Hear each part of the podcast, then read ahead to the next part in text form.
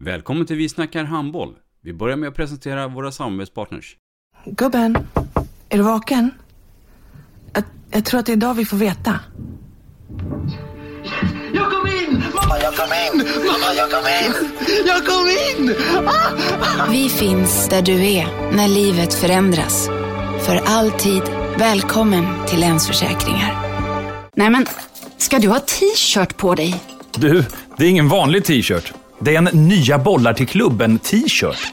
Och så matchar den grillkryddorna vi ska använda. Hur då? Men det är ju alla ska med på klassresan grillkryddor. Stötta barn och unga.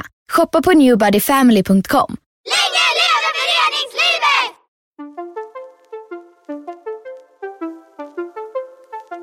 föreningslivet! Välkommen, säger vi till dig som lyssnar till den nya handbollspodden Vi snackar handboll med Robban Zeta och Dagge.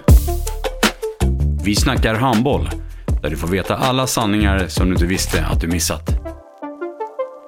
Vi snackar handboll. Idag i programmet Vi snackar handboll, Dagge, så har vi ju en gäst som är viktig för handbollsspelet. Jag tänker såklart på målvakterna, eller vad tänker du? Precis, jag menar Robban, du och jag som hållit på så länge med det här minns ju en tid där målvaktstränare överhuvudtaget inte existerade. Nu ploppar det upp massvis med experter på det lilla snäva området. Så därför känns det kul, Per Lundberg, att hälsa dig välkommen idag. Tack. Välkommen den här också. Per Lundberg, vem är det? Per Lundberg, det är en kille som är 55 år, kommer från Västerås, har spelat i Irsta HF en gång i tiden och lever under devisen allting löser sig. Mm. Familj, fru, en tolerant och vidsynt sådan som tillåter mig att hålla på med det här härliga området handboll. Och så 2 barn. Och du har lämnat Västerås och bor numera ute i Åkersberga? Jajamän, norr om Stockholm. Du, om du tar hörlurarna lite närmare så ska du få en hälsning här. Spännande. Här. Hallå Per Lundberg, Christer Rasmus här. Jag hörde att du skulle vara med i podden Vi snackar handboll och jag har en liten fråga. Hur kommer det sig att du blev målvaktstränare, målvaktsinstruktör? Så vitt jag vet så har väl du aldrig redan någon boll. Ha det bra, vi hörs till vårfisken. Ja du Per Lundberg, hur kommer det sig det där? För att du är ingen målvakt från början. Aldrig har jag räddat en boll, någonsin. Så det är helt rätt. Jag var ju mitt ner på den tiden. Men handboll av intresset finns. Börja med din egen karriär här då? Ja, den var ju i Irsta HF då och mina inspiratörer på den tiden då var ju bland annat Kjell E. Larsson som var idrottskonsulent och åkte runt i skolorna i Västerås. Så på den tiden hade vi ju ett lag i varje distrikt egentligen. Så det var fantastiskt arbete han gjorde. Och vi började i Bjurhovdaskolan där vi tejpade upp målen med maskeringstejp. Man fick sitta på en gul plopp på golvet och ha sin position liksom så. Men jag har gjort mål på Claes Hellgren. Björn Hjelsén och Per Hjelsén är också goda inspiratörer från den tiden. Men de är ju i och för sig lite äldre då. Men din egna karriär då, tog den snabbt slut? Eller när kände du att jag har gjort mitt när det gäller den spelande karriären? Ja, och då var det så. Det var väl upp till junioråldern ungefär då som jag höll på hela tiden. Och the sky was the limit på den tiden. Men sen när jag gjorde lumpen då så tyvärr var jag med om en bilolycka. Utanför lumpen var det då, men vi skulle avsluta ett pass och åka hem. Så fick jag helt enkelt en Volvo på höften. Och så alla benen i höften var av. Så jag fick ligga still 2 månader på sjukhus. Men sen dess då så ordnade det upp sig. Men handbollskarriären var slut därmed. Tog det här målvaktsträneriet, tog det fart i den vevan som din dotter Josefin började spela handboll? Eller för att du måste ha haft ett glapp, tidsmässigt glapp i handbollskarriären så att säga. Det är korrekt, det var ganska långt. Men jag tror att ränderna sitter i det och sen den tiden i Ischlehoff. Det var en fantastisk miljö där. Men det var ju så då att jag tog över min dotters lag i Åkersberga HK. Och kommer samtidigt på att hur gör man det här nu? För det här var ju länge sedan jag tränade handboll. Och då ringde jag just den här killen som hälsade, Christer Rasmus, och frågade, har du någon tips? Hur gör ni nu för tiden? Och då sa han, ring den där galningen i Rosersberg, Robert Sätterqvist. Och då gjorde jag det direkt och tog en kopp kaffe med honom samma dag, tror jag det var. Och sen dess, den koppen kaffe var starten på en ny handbollsresa. Mm. Och då pratar vi hösten 2016, om jag inte är helt ute och svävar. Där och nu och fram till idag när vi sitter här på Idrottens hus på Söder i Stockholm. Ja. Då har det hänt en hel del. Det har gjort det. Ta oss igenom den resan. Ja, då var det så att då fick jag lite tips då från er i Rosersberg där. Jag tänkte den där tågstationen, det är egentligen bara en tågstation. Och det var så duktiga de era 99 tjejer framförallt. Det måste vara något speciellt med det här gänget. Så jag tränade på där i Åkersberga och sen så av lite olika anledningar så fanns det inte förutsättningar att fortsätta. Så då ställde jag den märkliga frågan till er. Får jag vara med i ert tränarteam? Mm. Mm. Och då sa ni, ja, det går bra till nästa säsong. Så kom jag dit och så tänkte de så här, vad ska du göra här egentligen? Klia sig i huvudet, så du får ta hand om målvakterna. Och jag sa, okej. Och det var där det öppnade sig. Mm. En helt ny värld. Mm. Mm. Och att vara målvaktsinstruktör är ju något alldeles speciellt. Egentligen. Ja, mycket. Mm. Men din erfarenhet då, Dagge, och du var inne på det i din erfarenhet. Förr hade man ju inte målvaktstränare. Idag är det mera modernare. Är det också tecken på att svensk handboll också blivit bättre? Ja, men absolut. Om vi tittar på de större idrotterna än handboll. Jag tänker på ishockey och fotboll, så har du ju... Jag menar, det finns ju inget elitlag med självbevarelsedrift som inte har haft målvaktstränare som expertis åtminstone de senaste 15 åren. Men handbollen har ju dröjt. Och det är väl egentligen först de senaste 5 åren som det exploderat lite grann. Känner jag, nu höftar jag lite grann i och för sig då. Men det har tagit tid att få fram helt enkelt målvaktstränare som är tillräckligt kompetenta. För det är ju en jävligt nördig, detaljstyrd, nördig bransch kan man ju säga då. Och sen ska vi ha klart för oss att det är en resursfråga också. Att det är liksom små och knappa resurser för handbollsföreningarna i allmänhet egentligen. Och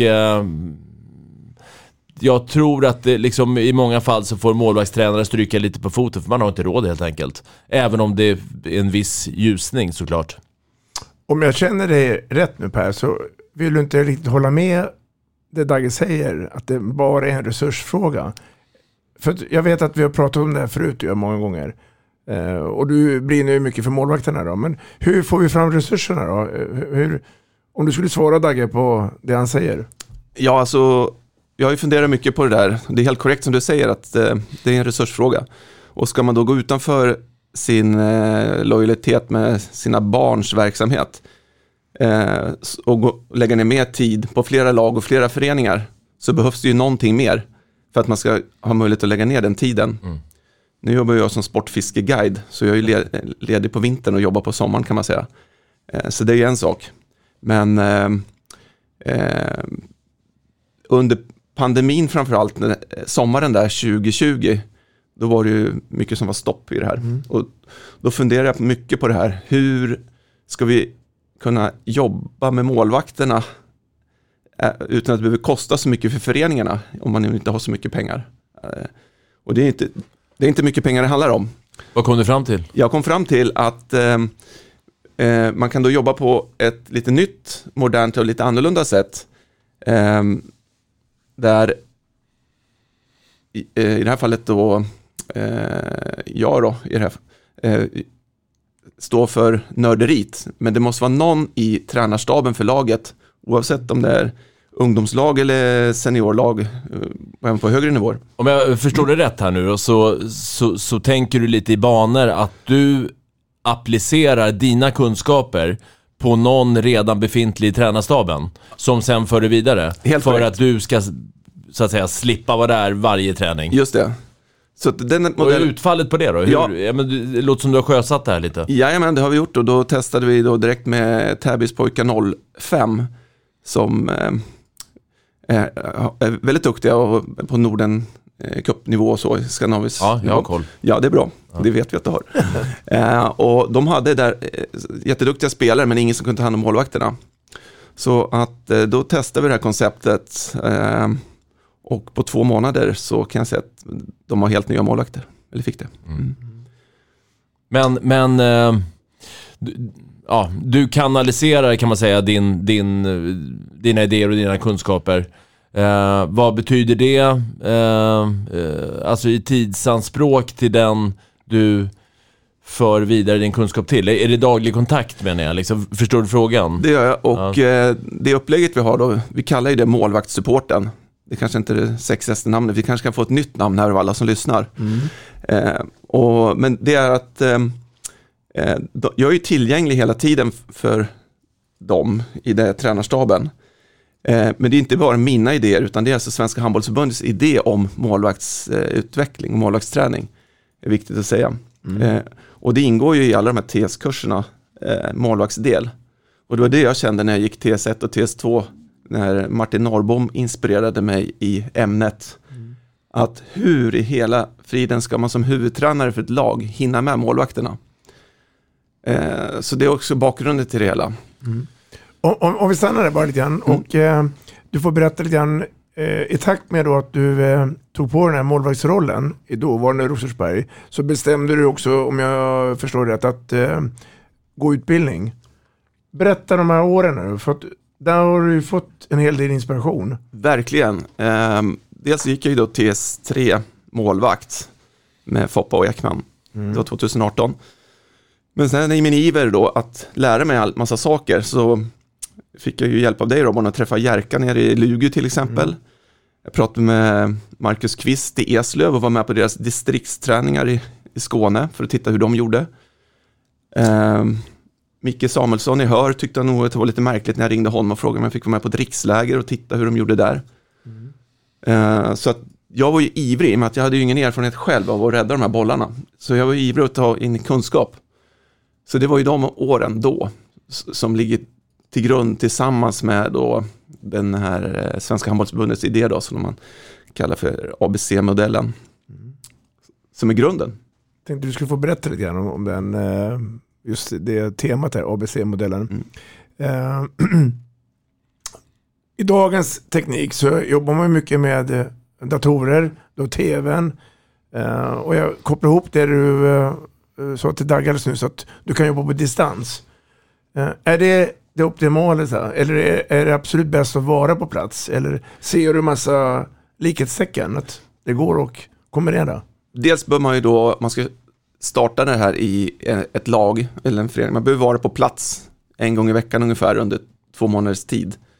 Men sen är det omöjligt att vara i alla hallar hela tiden överallt. Så att då, om man då jobbar med lite filmklipp då från olika situationer som vi är överens om vad det ska vara då, så kan man ju ge feedback på det. Mm. Till målvakten och till den ansvariga då i tränarstaben. Och det funkar rätt bra faktiskt, måste jag säga. Mm. Mm.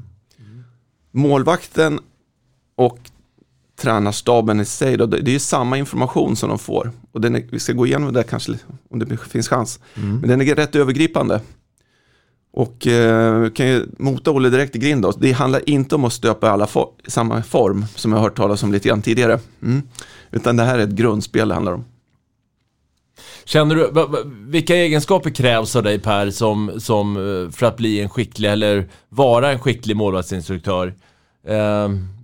Är det liksom, pratar vi lyhördhet eller nyfikenhet, eller vad handlar det om egentligen? Absolut, de två är viktiga. Och sen varje målvakt är ju unik i sig. Så att det är viktigt också. Det kan ju vara att man är lång eller kort. Eller det kan vara olika saker, man har olika psyke till exempel. Så varje målvakt är unik i sig. Mm. Så där gäller det att vara oerhört lyhörd. Mm. Ja. Det är dags att ta på dig hörsnäcken här, för du ska få en funderingsfråga här. Lyssna här. Hej, jag heter Cassandra Rosenqvist och spelar i Sävehofs damjuniorer. Per är en gammal tränare till mig och jag vill att han ska förklara vad han tycker krävs för att bli riktigt bra i målet. Ja, Cassandra Rosenqvist, tidigare Sollentuna, nu nere i Göteborg och Partille. Vad krävs för att bli en bra målvakt? Ja, dels så gäller det då att vara en bra miljö, och det har ju Cassandra lyckats komma i då. Men jag tror att det viktigaste är att man inte stressar. Det är lätt att säga när man är 55 år till någon som är 18-20, men jobba långsiktigt, jobba med rätt saker som ger dig fördelar på sikt. Och det tycker jag den här modellen ger. Den är viktig. Sen är det ju att gilla och träna. Det gäller även utspelarna. Du ska tycka det är kul att träna. Det ska vara kul att komma till träningen. Och med alla grejer vi har med oss på målvaktssidan så är det många utespelare som gärna skulle vilja bli målvakter. Med alla specialgrejer vi har. Dagge, när du hör på Per och du tänker själv när du var som aktivast som ungdomstränare. Hur och när bestämmer man målvakterna? Vem ska stå? Och hur taktiskt kan man gå tillväga där? Som ungdomstränare? Ja, jag skulle tro att det är i ett ungdomslag sådär. Någon räcker upp handen i handbollsskolan och jag vill prova på att stå i mål. Och sen är liksom bollen i rullning på något sätt. Det är ju väldigt sällan egentligen som man skolas om sent i ungdomskarriären. I båda riktningar egentligen, från målvakt till utspelare och tvärtom. Jag känner till ett fall, jag tänker på Ronnie Karlsson som faktiskt var en av, nu är vi på Söder här i Stockholm, och en av Hammarbys hjältar när de tog klivet upp elitserien. Jag minns att han faktiskt var utespelare fram till 16-17 års ålder. Skogås jag för mig. Målvakten var sjuk, Eken Cup, Gubbängsfältet. Ronnie Karlsson hoppade in, gjorde succé och blev landslagsman. Men det tillhör ju inte vanligheterna liksom, utan ofta är det ju faktiskt tidigt i ungdomskarriären. I min upplevelse i alla fall. Jag vet inte vad ni säger, ni två. Nej, men jag är beredd att hålla med dig. Det är ju så. Och det är svårt att veta när man träffar de här yngre grupperna direkt och säger vem blir målvakt.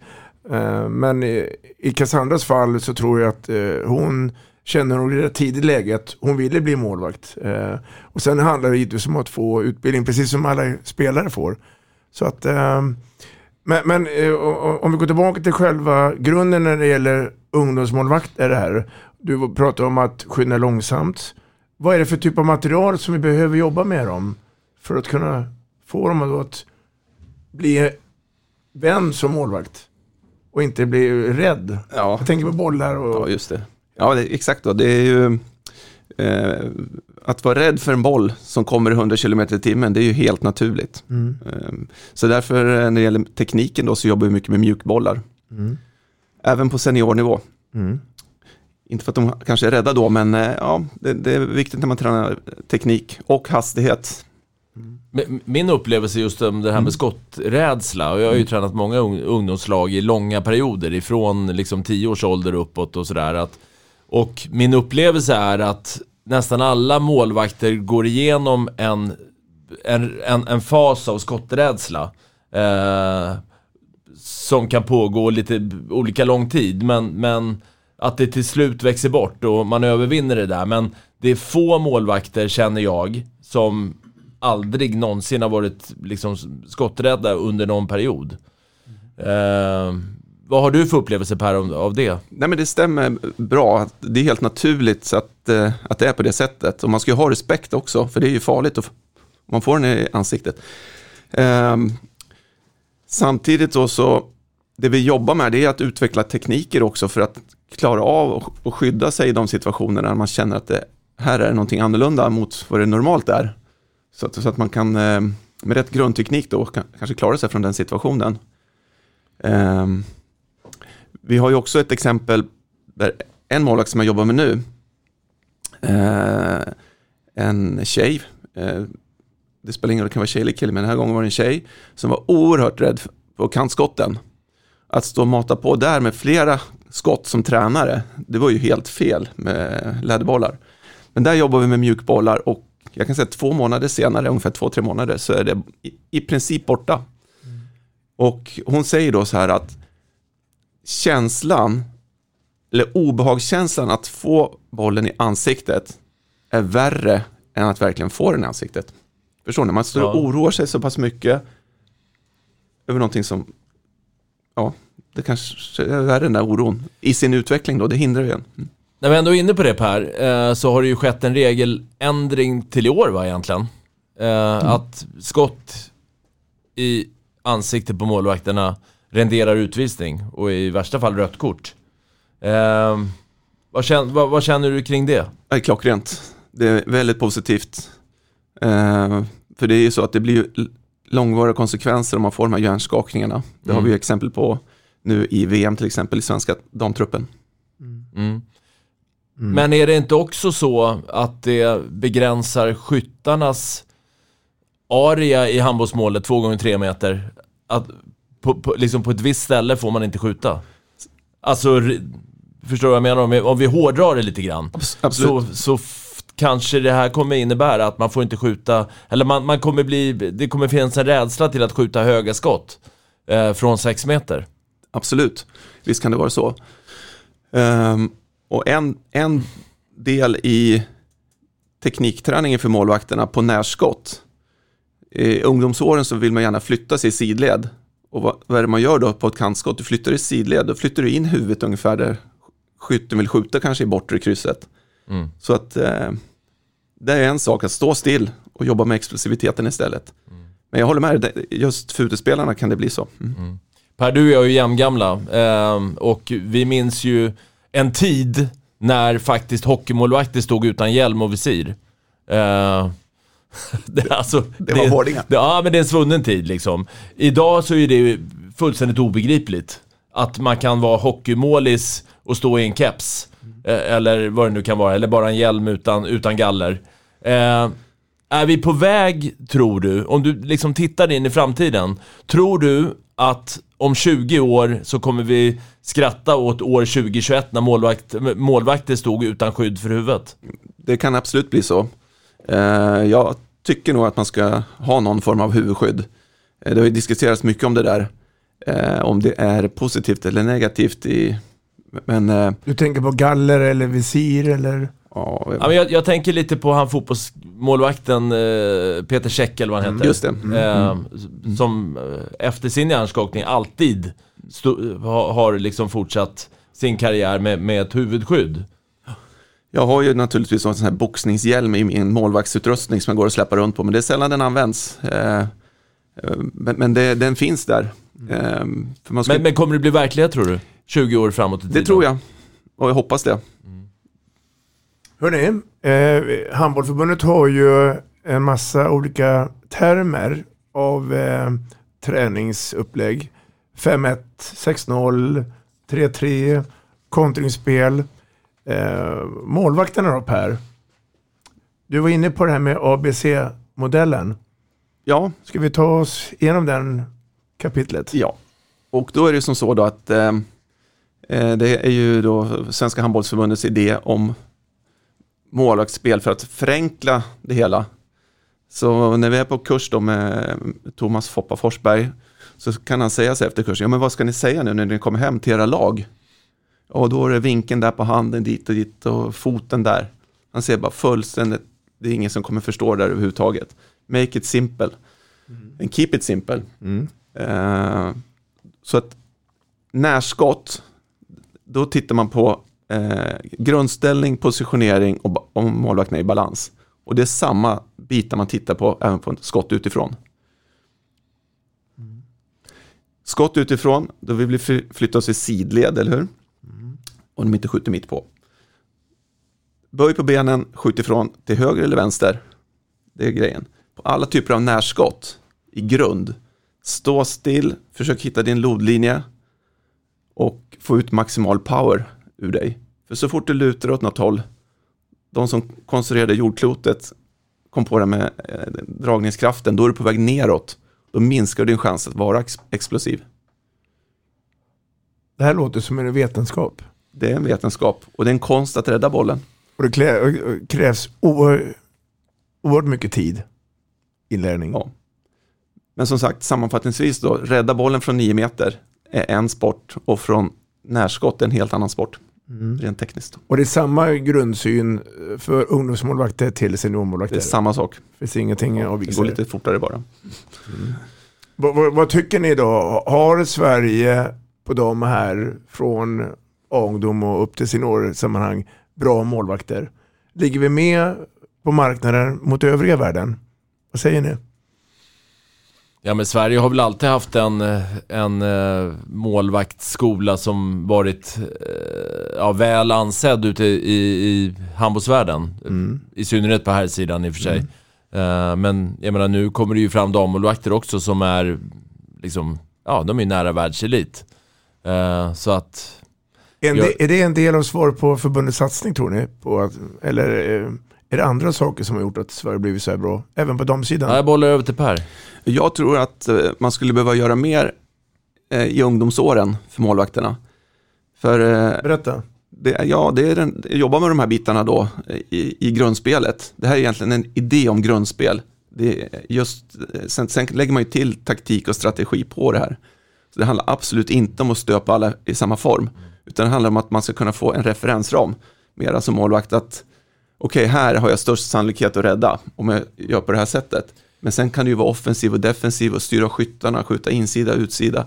Men återigen, om vi liksom backar 10 minuter i det här programmet, så är ju det en resursfråga. Att liksom alla ungdomslag har inte den kompetensen och inte resurserna att liksom tillsätta en målvaktsinstruktör.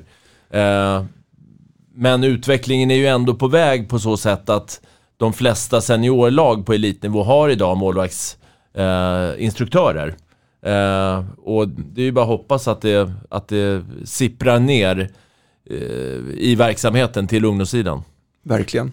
Men då vi pratar Svenska Handbollsförbundet. Sen har vi också då de olika regionerna, tidigare distrikten då. Så ska man sätta ännu tydligare markering där att det är viktigt att man har hjälp från regioner med målvaktsinstruktörer? Det är ju ett yppligt tillfälle som jag också rekommenderat nu, Handbollsförbundet Öst. Och som jag pratar med mina kollegor nere i Skåne då, syd heter det. Ja. Mm. Så man är överens om att på de här regionssamlingarna då, så är det bra om spelarens tränare eller målvaktsansvarige skulle vara på plats för att också få ta del av det som den målvaktsinstruktören på den regionen har att förmedla. Så kan man träna vidare sen hemma i sin hemmamiljö på de sakerna. För nu är det absolut inte så. Nej. Och på elitnivå, damer, herrar, Allsvenskan, SHE och Handbollsligan, är det obligatoriskt med målvaktstränare på klubbarna? Inte obligatoriskt tror jag, men fler och fler, som vi sa tidigare, har ju anammat det såklart. Jag tror mycket tack vare att målvakterna också själva, jag menar, de är ju inte dummare än att de ser hur det ser ut runt omkring sig i omvärlden. Mm. Och ska man byta förening till en elitmiljö som inte har en målvaktsinstruktör, nu pratar jag elitmiljöer, då väljer man nog en annan förening, tror jag. Och det, vilket är jättepositivt. Så långt har vi kommit idag. Mm. När du, Per, nu tittar på tv eller ser allmän matcher live, är det en sjukdom då att du tittar enbart på målvakterna eller mycket på målvakterna? Ja, det går ju liksom inte att undgå Mellegårds lobb där, det kan man ju inte säga på slutet. Nej, där mot Norge, men det är klart att jag tittar mycket på målvakterna, så att det är ju, även när jag går in i vilken hall som helst, så att, och det går ju fort, man ser direkt hur det ser ut. Det pågår ju nu ett dam-VM när vi spelar in det här. Vad är era reflektioner när det gäller målvaktsspelet av de här 32 nationerna? Nu skulle jag inte säga att ni skulle veta alla, men hur tänker ni? Ja, jag tycker den skandinaviska stilen och de målvakterna som spelar i skandinaviska lag har en fin grundteknik. Men sen finns det ju naturligtvis spelare i andra lag, i Tyskland, Rumänien, Ungern, så som också, och Frankrike framförallt. Det ser ju också bra ut. Mm. Men jobbar de med andra tekniska saker, eller är det ett annan typ av tänk gentemot Skandinavien? Det kan det säkert vara. Men jag tycker ändå att när jag tittar på det, som jag ser det, så de grunderna som ligger i den skandinaviska stilen är bäst helt enkelt. Det är vad jag tycker. Mm. Jag satt och gjorde en reflektion när jag tittade här om kvällen på Nederländerna Norge. Den så för Sverige viktiga matchen där, och hon Tess Wester i Hollands mål är ju liksom bra på allting förutom kantskotten.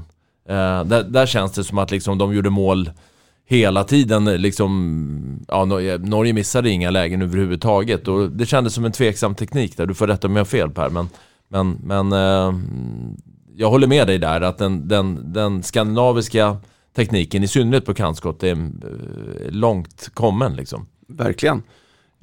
Och sen då så om man då har de här grunderna som man tittar på, så är det bra att använda sig av dem.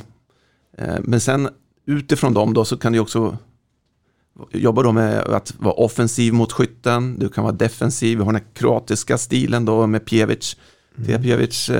Jag såg någon sekvens, då hade de bara sin sko innanför mållinjen. Det kanske var lite väl defensivt, men det är en annan typ. Men att man som, när jag diskuterar med målvakter som jag jobbar med ett tag, då jobbar med grunden här ABC, där det är störst chans att rädda då, man hittar någon form av grundspel. Men sen så kan ju målvakterna få instruktioner om att ja, men nu jobbar vi på offensivt mot de här två och sen defensivt här och sen försök få skytten att skjuta insida den här gången. Så det är ett bra sätt att kommunicera med målvakterna också. Men det finns ju en målvakteriet här är ju liksom också en psykologisk dimension på, för att det är ju faktiskt så att man kan ju göra allt rätt som målvakt. Man har rätt placering, man har rätt grundställning, man har rätt teknik, men man kan släppa in 5 raka skott i alla fall. Vad har du för upplevelser runt det? Så kan det absolut vara. Men det är klart, gör man allting rätt så ökar ju sannolikheten att i slutändan rädda fler skott. Ja. Men i stunden så handbollsmålet är stort och en liten målvakt är ju rätt liten i förhållandevis liksom, så att det är det jag menar, man kan göra allt rätt men ändå blir det mål liksom. Absolut. Vart kommer den där psykologiska faktorn in för dig som instruktör då? Ja, den är ju jätteviktig, och att det är så att i handboll blir det ju mål. Jämfört med fotboll blir det inte lika många mål. Hockey blir också mål men inte lika mycket, men handboll blir det extremt mycket mål i förhållande till varandra. Mm. Så att är det repetitiva fel, om man säger så, som sker, då får man ju rätta till det på träning. Men matchcoachningen, det är också ett område som det finns massor att göra på. För det i matchsituationerna det kan uppstå saker, det kan det även göra på träning, men framförallt på match blir det ju uppenbart, då vill man ju leverera. Och då ska man ha gjort jobbet tillsammans, målvakten och målvaktstränaren, för att kunna ha någonting att komma med i de situationerna. Det kan också vara att man går ut och byter med sin kollega 5 minuter och kommer in igen. Det kan räcka också. Mm. Men du ska ju ha det psyket som målvakt att du verkligen vill rädda bollrackan och inte bryter ihop om du släpper in några mål. Du är ju ofta med i och med att du är involverad lite i AIK, handboll, och sitter med på bänken. Har du en ständigt pågående dialog med dina målvakter under brinnande match? Hela tiden.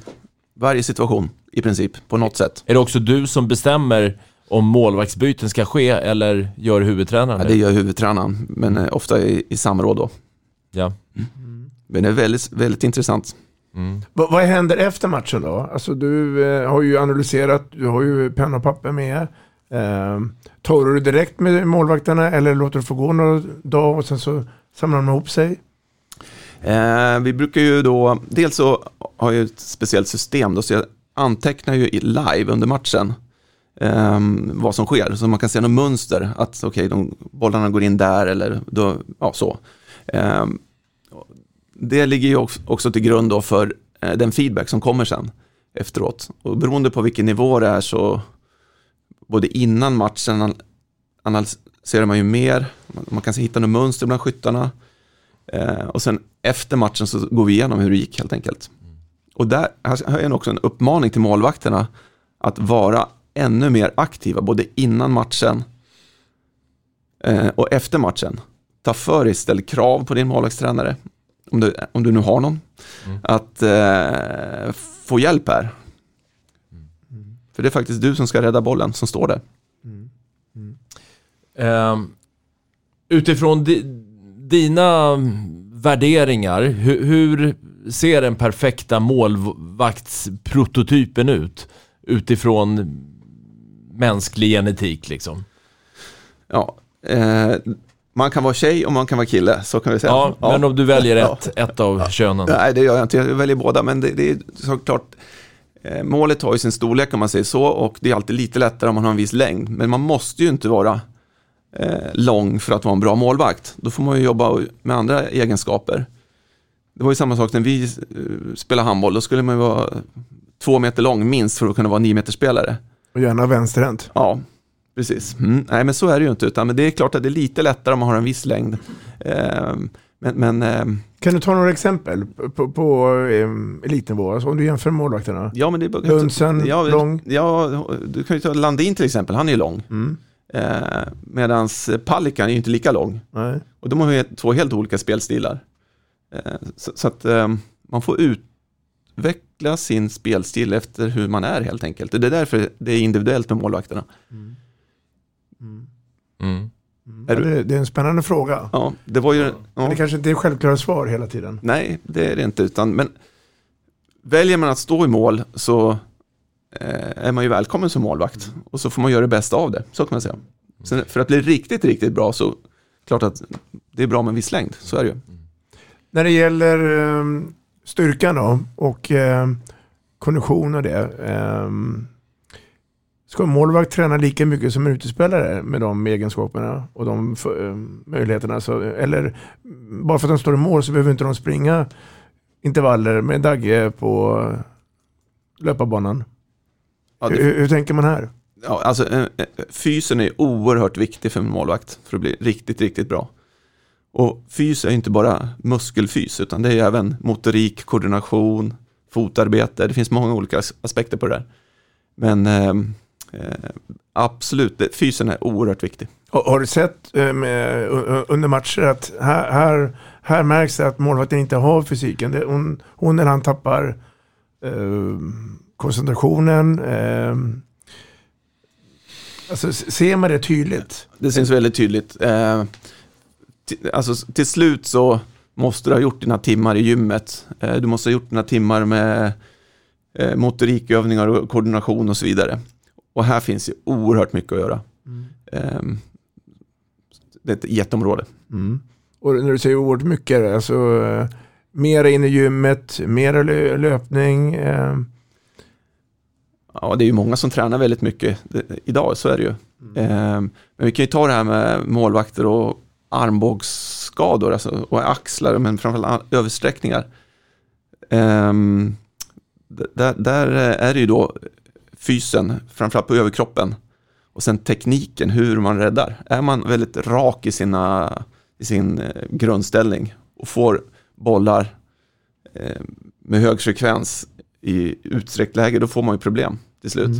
Så att lösning på det är mycket fys och rädda inifrån och ut, men lite mjukare teknik, om man säger så. Men trots ditt budskap här om hur viktigt fysen är, så dyker du ju ändå upp till och med på liksom yttersta elitnivå målvakter som till synes ser rätt otränade ut. Vi brukar prata om busschaufförer och liknande och sådär.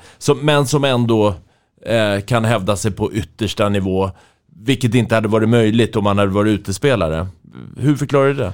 Nej, då får ju de finns ju där. Och vi ser ju målvakterna framför oss. Men de får ju jobba med sin placeringsskicklighet, spelsinne och sådana saker. Det är jätteviktiga egenskaper också. Mm. Så att det kan gå. Alla är ju unika, som jag säger. Mm. Mm. Och det är därför när man börjar jobba med en målvakt, så det är ju farligt om man, som vi säger, vi ska inte stöpa alla för samma form. Men det är jätteviktigt. Jag känner också så här, Per, du är ju en ambitiös kille, vet jag ju sedan tidigare, och du är engagerad i ett antal föreningar här i Stockholmsområdet och hjälper målvakter. Men hur många timmar handboll tittar du på olika plattformar, Solidsport och så vidare, per vecka? Ja, det är många. Det är för det. Många, tror jag. Hela tiden. Enligt din fru, eller? Ja. Hon är ju golfintresserad, så att... Men det blir många timmar. Ja, Ja. Det blir. Så att, det blir väldigt många timmar. Och det här är också en grej för målvakterna. Återigen rekommenderar dem att vara mer aktiva själva. För att få en referensram på hur det ser ut. Vad är nästa steg för mig? Hur jobbar de? Mm. Det är väldigt viktigt. Mm. Mm. När du kommer till träning så kommer du oftast med en stor satans resväska. Vad döljer sig i den resväskan? För jag tänker på, du måste ju ha massa hjälpmaterial. Ja. Berätta. Ja, det är mycket saker då. Och man kan säga att det handlar väl egentligen om målvaktsfysens område. Det är handplattor och indiakast för motorik och koordination, hopprep. Det är många olika saker. Mm. Och de används flitigt förstås. Ja, av mig gör de det. Och här tycker jag att jag skulle gärna se lite mer ute i klubbarna. Mm. Att man jobbar med de här sakerna. För till syvende och sist så ska du ju göra jobbet. Det är inte bara liksom tyngdlyftningen, det är inte det, men det är mycket kul saker med målvaktsträningen. Det är badmintonbollar och det är... Hur ser det typiskt målvaktsträningspass ut med Per Lundberg? Ja, alltså om jag får välja själv där så det är lätt att det blir bara att okej, målvaktsuppvärmning, målvakten står i mål och sen är det uppställt spel, väldigt lågintensivt för målvakten, men kanske då matchlikt på sätt och vis. Men sen finns ju oftast fler målvakter i truppen och det här med att sitta på rumpan, det är ju väldigt allergiskt mot. Så då finns det alltid övningar inom det här målvaktsfysområdet på andra sidan eller på sidan av planen. Så att man jobbar kontinuerligt hela tiden med de här sakerna, så ger det resultat till slut. Mm. Mm. Ja, jag skulle vilja backa lite. Du är ju från Västerås. Du växte upp i en tid där Claes Hellgren var i Västerås, en stjärna i Västerås helt enkelt, och sedermera sen en världsstjärna egentligen. Hur om du relaterar till målvaktsspelet då till dagens datum, på vilket sätt har det förändrats? Jag tänker på typerna och tekniken och... Ja, det finns det säkert fler som är bättre på att svara på, men det var ju mycket attackspel. Om jag tänker med Claes på träningarna, han kunde, när man studsade på kanten så skulle man precis hoppa in, då kunde han ju stå precis framför en. Riktigt så offensiva kanske inte målvakterna idag. De bästa målvakterna har man ju tittat på när det gäller den här ABC-modellen. Det är ju egentligen en sammanfattning av världsmålvakterna. Vad har de gemensamt i de här olika situationerna på skott utifrån och närskott? De har gemensamma saker. Kanske var ett tråkigt svar på din fråga, men... ja, det var okej. Ja, tack. Vi ska prata ålder. Vi pratar ju oftast ålder om att man ska inte gå upp i sin årssammanhang för tidigt. Jag tänkte vända på det då. Och det finns ju en hel del målvakter som har ju bra många år på nacken. Nästan. Eller nästan, det är ju mer än 30. Hur tänker ni två här? Ska man köra så länge man orkar? Eller ska man köra så länge man är bäst? Och varför är målvakterna den kategorin som håller på längst med handbollen? För det vill jag nog understryka och tro att så är det. Ja, om jag får svara så tror jag att det är ganska enkelt. Att det kanske inte ställs exakt samma konditionsmässiga krav på en målvakt som på en utspelare. Man behöver inte springa den här 25-meters ruschen på kontring eller hemspring som målvakt. Och det tror jag är ett skäl till att man kan hålla på längre. Men också att vara målvakt, det är ju otroligt mycket erfarenhet och rutin. Och den enkla förklaringen är helt enkelt att ju längre man spelar, ju mer samlar man på sig den erfarenhetsbanken som man har nytta av långt upp i åldern. Så känner jag och tror. Ja, jag håller med om det helt klart. Och jag tycker man ska spela handboll så länge man tycker det är kul. Mm.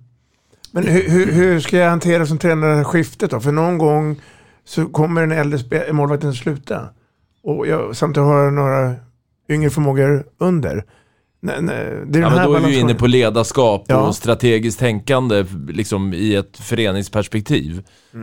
Och det är klart att Det ser man ju många exempel på, att de här riktigt unga lovande målvakterna inte får chansen i vissa lag och föreningar och ledsnar till slut liksom.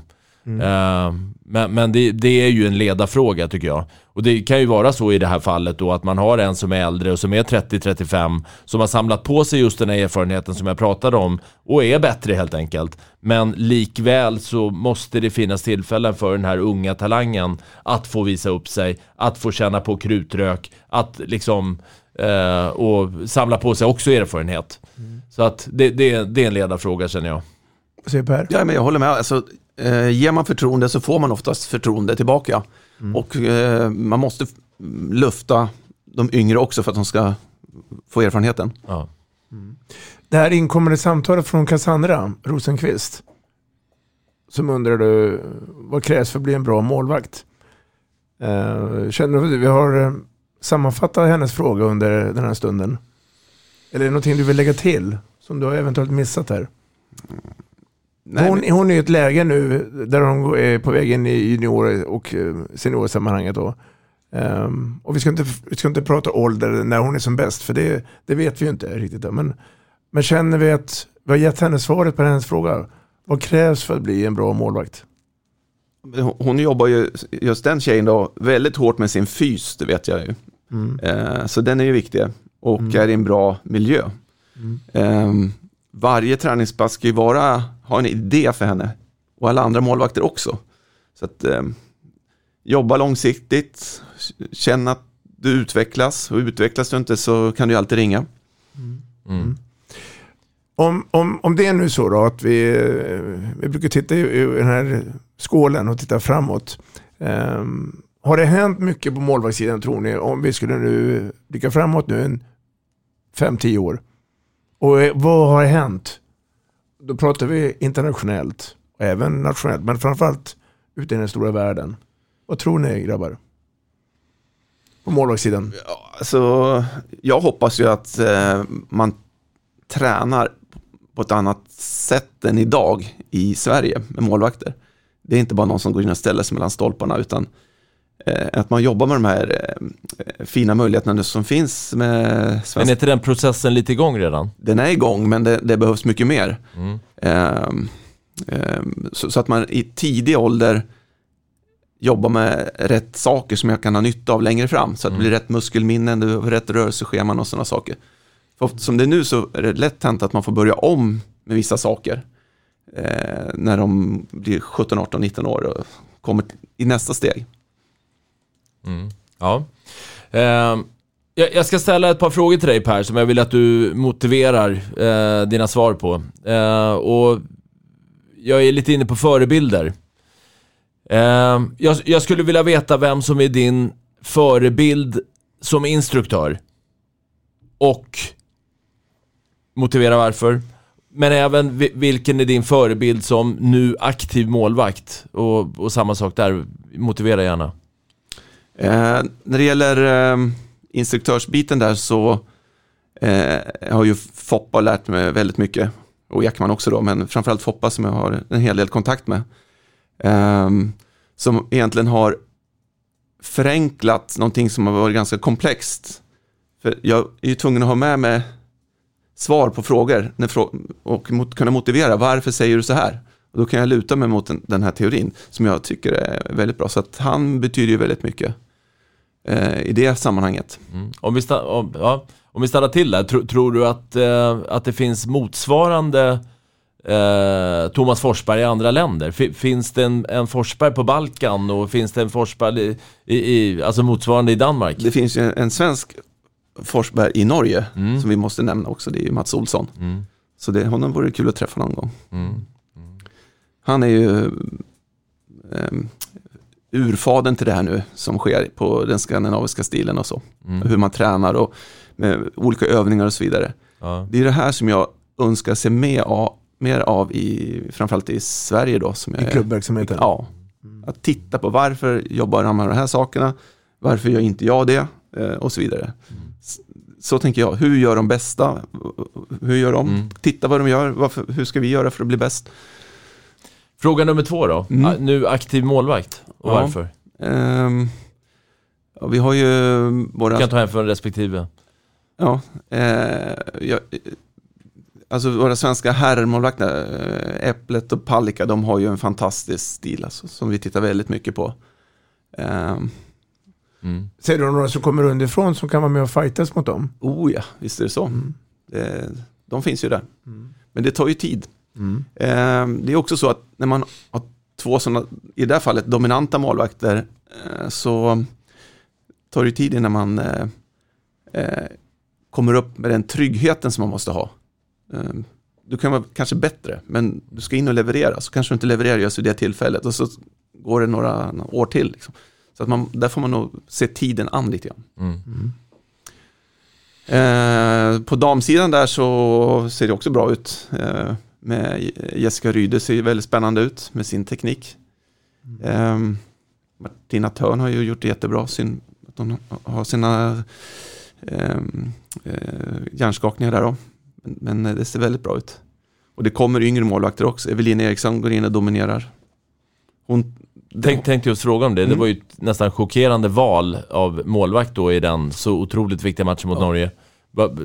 Skiljer hon sig på något sätt från övriga, från gängse teknik och normer liksom bland dammålvakter i Sverige? Hennes historik där, det är ju spårvägen Skuru om jag kommer ihåg rätt. När hon kom då till Skuru så var det stor frustration när skyttarna blev lite bättre. Och kanske de bästa svenska skyttarna. När hon skulle rädda närskott. Hon tog inte många närskott. För hon försökte ju jaga i fattbollen. Och det hinner man ju inte till slut. Utan då fanns det ju en annan... Vi har ju pratat om det då. På närskott så jobba med din explosivitet istället. Hon har ju längden. Och så jobbar hon med det i ett halvår tror jag. Om jag har hört rätt. Och sen blev det en helt annan räddningsfrekvens. Och sen räckte det för att gå vidare till Vipers och få Champions League-guld. Ja. Så hon är ju en förebild också, absolut. Mina herrar, tiden är ute. Det har varit en härlig och gott samtal med dig, Per Lundberg, med närheten till målvakterna. Lycka till på din resa framöver här nu. Tack Robban. Kör hårt Per. Tack Dagge.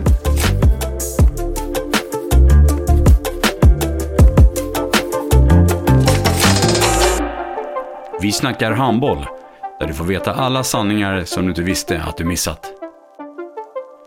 Vi snackar handboll. Vi snackar handboll produceras av produktionsbolaget High On Experience, från vision till passion. Ett avslutande tack till våra samarbetspartners. Hallå! Kommer ni eller? Ja, ja! Har du sett mina ankelsockar? De här? Nej, jag menar skridskoslip till juniorlaget ankelsockarna. Ja, men kolla bredvid träningsläger med handbollstjejerna t-shirtarna. Stötta barn och unga. Shoppa på newbodyfamily.com. Länge lever föreningslivet! Gubben, är du vaken? Jag tror att det är idag vi får veta. Jag kom in! Mamma, jag kom in! Mamma, jag kom in! Jag kom in! Ah! Vi finns där du är när livet förändras. För alltid välkommen till Länsförsäkringar.